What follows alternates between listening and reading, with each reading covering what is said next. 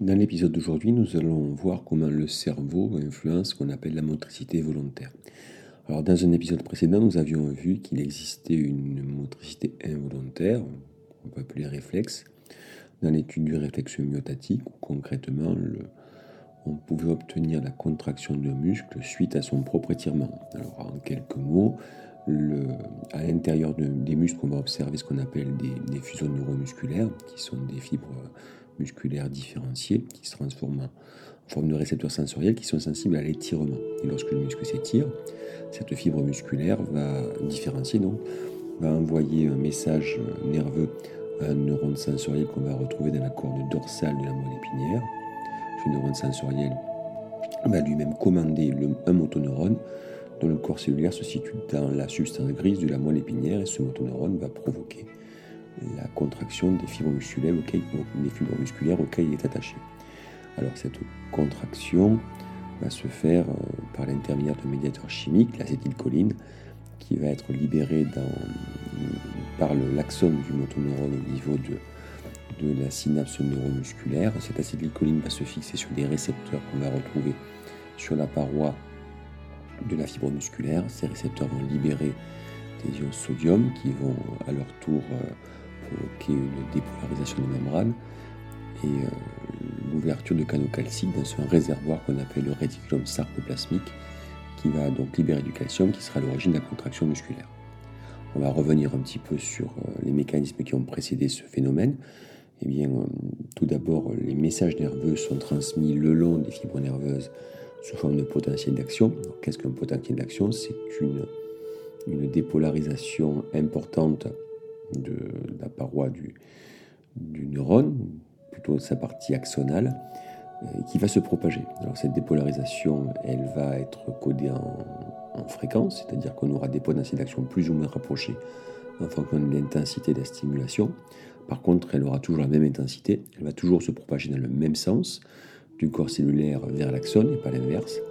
Et elle sera provoquée par un phénomène d'intégration qu'on précisera un peu après au niveau du corps cellulaire et des dendrites qui sont la, première partie du neurone. Euh, à ce niveau-là vont se fixer d'autres neurotransmetteurs qui vont, toujours la l'acétylcholine d'ailleurs, qui vont venir euh, provoquer une entrée d'ion sodium, provoquer une, une dépolarisation de cette membrane qui, lorsqu'elle va atteindre un certain seuil, de l'ordre de moins 30 millivolts, eh va provoquer le départ du potentiel d'action. Ces potentiels d'action, lorsqu'ils vont arriver au niveau de l'extrémité de l'axone, dans la zone qu'on appelle la synapse, alors soit la synapse entre le neurone sensoriel et le motoneurone, soit la synapse neuromusculaire entre l'axone du motoneurone et la fibre musculaire, vont libérer donc les neurotransmetteurs qui vont agir sur euh, les récepteurs qui sont de l'autre côté de la synapse. Donc on avait un, codage en fréquence au niveau des potentiels d'action, on aura un codage en concentration de neurotransmetteurs au niveau de, la synapse.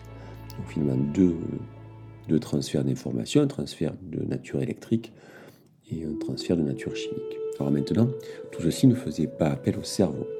Que se passe-t-il lorsqu'on veut faire un mouvement qui est beaucoup plus, élaboré? Alors, au niveau du cerveau, on a découvert, euh, par des observations de, lésions qui avaient des conséquences, que le cerveau était en fait découpé en plusieurs zones qui avaient des fonctions particulières. On s'est aperçu qu'en fait, lorsque une partie du cerveau était lésée, c'était une fonction particulière qui était, qui était touchée.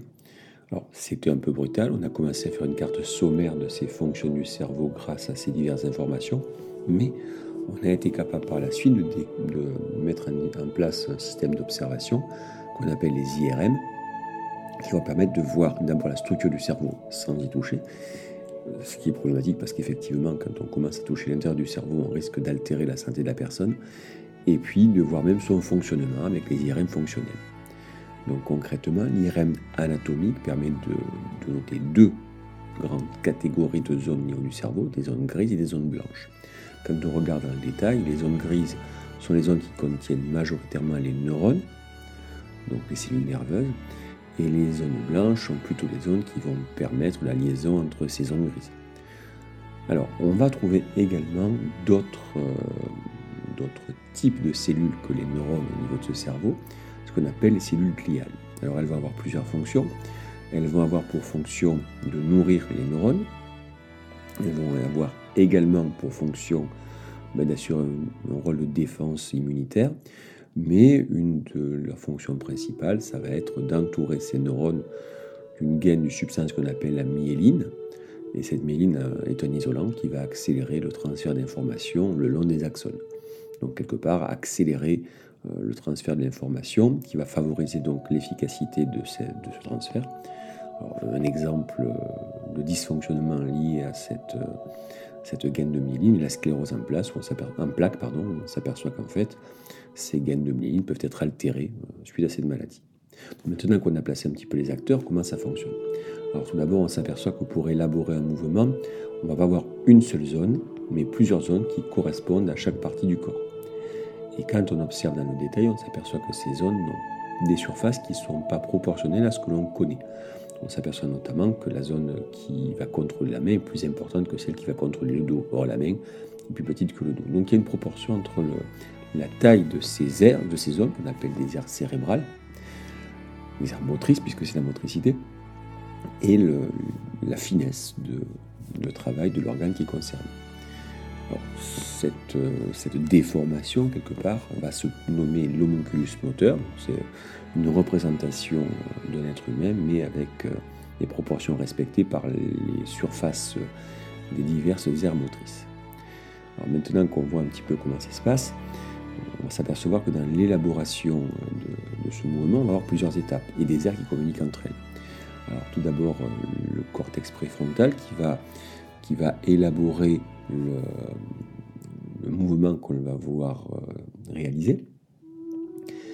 Et puis, euh, une fois que ce mouvement est élaboré, l'information va être passée à l'aire prémotrice qui, elle, va mettre en place des, schémas de mouvement, qui va donc élaborer la manière dont les muscles vont se contracter les uns par rapport aux autres pour provoquer le mouvement demandé.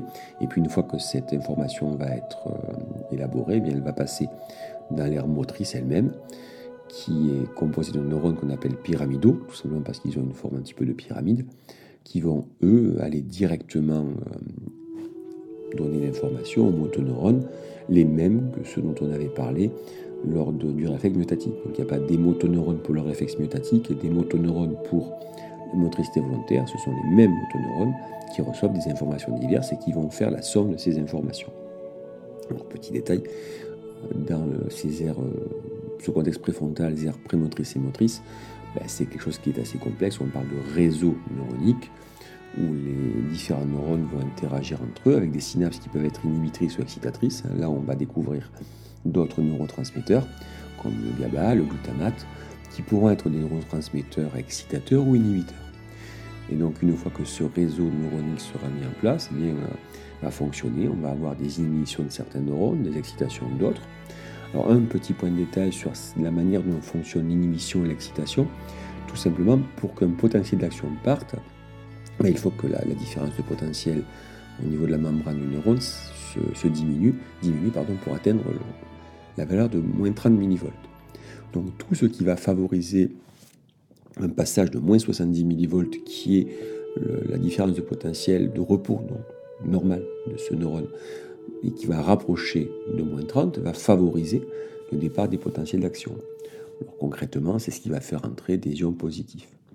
Et puis au contraire, tout ce qui va euh, au contraire abaisser encore, enfin augmenter pardon, cette différence de potentiel, euh, c'est-à-dire la, faire passer de moins 70 à moins 80, eh bien, va au contraire rendre plus difficile le départ des potentiels d'action. Et là, pour le coup, on va rentrer plutôt des ions négatifs. Donc, par exemple, l'acétylcholine fait rentrer des ions sodium, donc elle va favoriser le départ des potentiels d'action. C'est un neurotransmetteur excitateur. Et puis le GABA, qui est un autre neurotransmetteur, lui va plutôt favoriser l'entrée d'ions chlore, ces ions chlore sont négatifs, donc ils vont augmenter la différence de potentiel et rendre plus difficile l'arrivée à cette valeur de, moins 30, ce passage de moins 70 millivolts potentiel de repos à moins 30 le potentiel de départ euh, du potentiel d'action.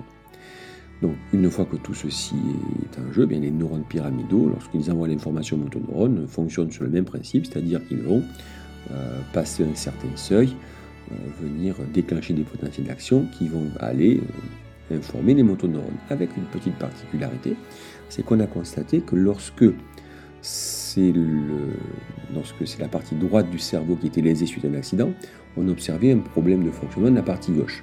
Et oui, parce que ces voies motrices euh, de la motricité volontaire, en fait, elles se croisent au niveau d'une zone qui est un petit peu sous le cerveau qu'on appelle le bulbe rachidien.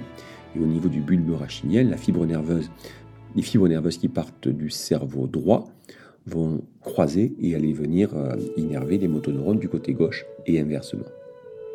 Donc, en résumé, euh, on élabore une réaction au niveau du cerveau en trois, en trois zones, pardon, le, cortex préfrontal, pardon, l'air prémotrice et l'air motrice, par des systèmes de réseaux neuronaux assez complexes dont on verra qu'ils peuvent aussi évoluer.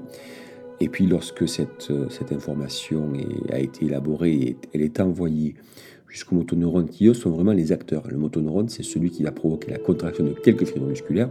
Le motoneurone ne réfléchit pas, c'est un effecteur. Il a une information qui lui dit soit contracte, soit ne contracte pas cette information va passer par les fibres nerveuses qui vont croiser au niveau euh, du bulbe rachidien. On appelle ça le contrôle controlatéral, parce que c'est une opposée, ça s'oppose euh, au côté normal. Eh bien, vont venir ensuite arriver au motoneurone qui lui va faire une intégration, c'est-à-dire qu'il va recevoir des, neurones excitateurs qui proviennent des fibres nerveuses euh, qui proviennent du cerveau, la même information excitatrice qui proviennent de, du neurone sensoriel qu'on trouvait dans le cadre du réflexe myotatique, euh, et également euh, des actions des interneurones qui font fonctionner les muscles antagonistes. Lorsque un neurone sensoriel excite motoneurone d'un muscle suite à son étirement, il va stimuler également un interneurone qui lui va inhiber le, muscle antagoniste. Et donc tous ces motoneurones finalement vont réaliser l'intégration de ces informations pour savoir si on va provoquer des potentiels d'action et donc une contraction ou pas. Alors, comment est-ce que ça, fonctionne Mais Même principe que tout ce que j'expliquais tout à l'heure, c'est-à-dire qu'on va avoir des entrées de chlore euh, ou de sodium, d'autres ions qui, vont, qui sont négatifs ou positifs, et qui vont soit, euh, après les synapses, faire ce qu'on appelle un potentiel post-synaptique inhibiteur s'il inhibe, et excitateur, PPSI pour l'inhibiteur, PPSE pour l'excitateur, si ça excite. Une fois que l'excitation devient suffisante, quand je parle d'excitation, je, je, veux parler bien entendu d'une passage de ce potentiel de, repos de moins 70 jusqu'à moins 30 qui va être le déclencheur des potentiels d'action, et eh bien on va avoir le départ d'une information avec des potentiels d'action plus ou moins fréquents.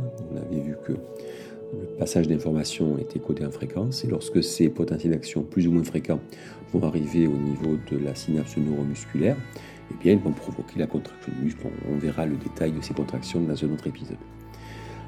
autre petit détail, j'ai dit que les neurones, les motoneurones, mais également les autres, intègrent des informations. Ils font ce qu'on appelle une sommation. Ils vont additionner des informations, euh, négatives ou positives, et ils vont les additionner soit dans l'espace, donc un, neurone va recevoir plusieurs, plusieurs euh, actions d'autres neurones, il va avoir plusieurs synapses, plusieurs centaines, voire plusieurs milliers, euh, et donc va additionner que ce soit des synapses excitatrices ou inhibitrices. Et puis il va également avoir ce qu'on appelle une sommation temporelle, c'est-à-dire qu'en fait quand un neurone va envoyer plusieurs informations, euh, donc beaucoup de neurotransmetteurs dans la fin synaptique, eh bien, ces ajouts d'informations vont s'additionner. Forcément, c'est assez logique. Lorsqu'on ouvre des canaux au sodium ou chlore, eh bien, plus on envoie d'informations d'ouvrir ces canaux, plus les ions qui rentrent vont s'accumuler.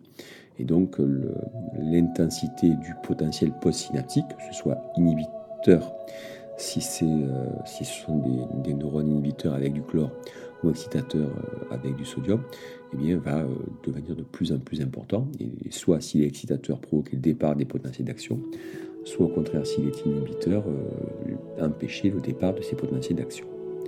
Donc là, on a vu comment fonctionnait quelque part la motricité volontaire. Sauf que vous avez tous constaté qu'en fait, bah, on n'a pas tous la même motricité. Certains font des gestes de manière plus aisée que d'autres. Alors on pourrait imaginer une origine génétique, elle est sans doute euh, possible, mais également on s'aperçoit qu'on est capable d'apprendre. Alors l'exemple le plus classique, euh, vous apprenez à conduire, vous passez les vitesses dans une voiture, les premières fois vous allez passer les vitesses, vous allez vous apercevoir que vous aurez du mal à, coordonner l'embrayage et le boîtier de vitesse, et puis au bout de quelques séances, on apercevra que ça sera tout seul.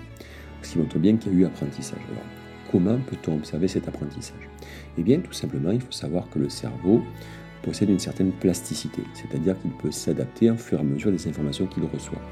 Alors, un exemple plus spectaculaire, quand quelqu'un euh, a subi un AVC, un accident vasculaire cérébral, on s'aperçoit qu'un certain nombre de neurones vont être détruits je me donne en quelques mots ce qu'est un AVC. Un AVC, c'est euh, un trouble de la circulation sanguine au niveau du, cerveau et euh, ce qui va provoquer donc euh, une coupure de l'alimentation des neurones en glucose et en dioxygène. Les neurones sont des cellules normales, elles ont donc besoin de ces deux éléments, mais sont surtout des cellules fragiles qui ont une caractéristique, c'est qu'elles ne se régénèrent pas. Donc quand elles sont détruites, elles sont détruites.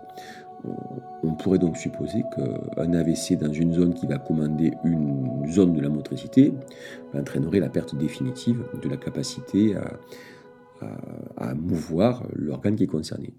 Eh bien, on s'aperçoit au bout d'un certain temps que les personnes qui ont subi un AVC, avec une rééducation adaptée, peuvent retrouver la fonction qui avait été perdue. Alors, comment c'est possible? Eh bien, lorsqu'on réalise des IRM fonctionnels, on va s'apercevoir qu'en fait, lorsque les personnes vont stimuler l'organe, la main, le pied, le membre, ou n'importe quelle zone du corps qui ne fonctionnait plus, eh bien, ce sont d'autres zones que celles de départ qui vont s'activer. Comme si le cerveau était capable de rediriger ces réseaux neuroniques de manière à pouvoir contourner finalement la blessure et reprendre le contrôle. Donc ça, c'est, on va dire, la partie spectaculaire dans le cas d'accident, mais on constate également que si on prend deux, trois ou quatre personnes différentes, autant elles ont à peu près des aires motrices euh, situées aux mêmes endroits, mais on s'aperçoit qu'elles ont quand même des caractéristiques différentes, avec euh, des zones plus développées selon euh, la pratique sportive, par exemple, de certaines personnes. Donc, ce qui montre bien qu'il y a une certaine, plasticité, c'est-à-dire une capacité, pas à se déformer, mais à s'ordonner en fonction du besoin. Donc finalement, le cerveau que vous possédez, ben, euh, au départ, euh, on pourrait penser que c'est un cerveau qui est typique de l'être humain, mais il va se modifier en fonction de la personne. Donc chacun a un cerveau qui est différent. Bon, ceci dit, ça, on pouvait s'en douter. Alors, mais qu'est-ce qui va provoquer cette, euh, cette, ces variations au niveau de ces zones, de ces zones motrices, de ces zones cérébrales, ces aires motrices? Eh bien, c'est tout simplement l'entraînement. Et on s'aperçoit qu'au fur et à mesure l'on s'entraîne à certaines actions, eh bien les aires motrices qui commandent euh, les organes qui sont concernés vont se développer. Et donc une personne qui va s'entraîner, par exemple à jouer du piano, aura les aires motrices qui vont contrôler la dextérité manuelle qui seront plus développées qu'une personne euh, qui ne s'entraîne pas. Et par contre, on s'aperçoit également que lorsqu'on arrête l'entraînement, il y a une, une, perte de ce développement des surfaces de ces aires motrices. Donc quelque part, il est toujours nécessaire pour garder une certaine habileté de, garder un entraînement continu.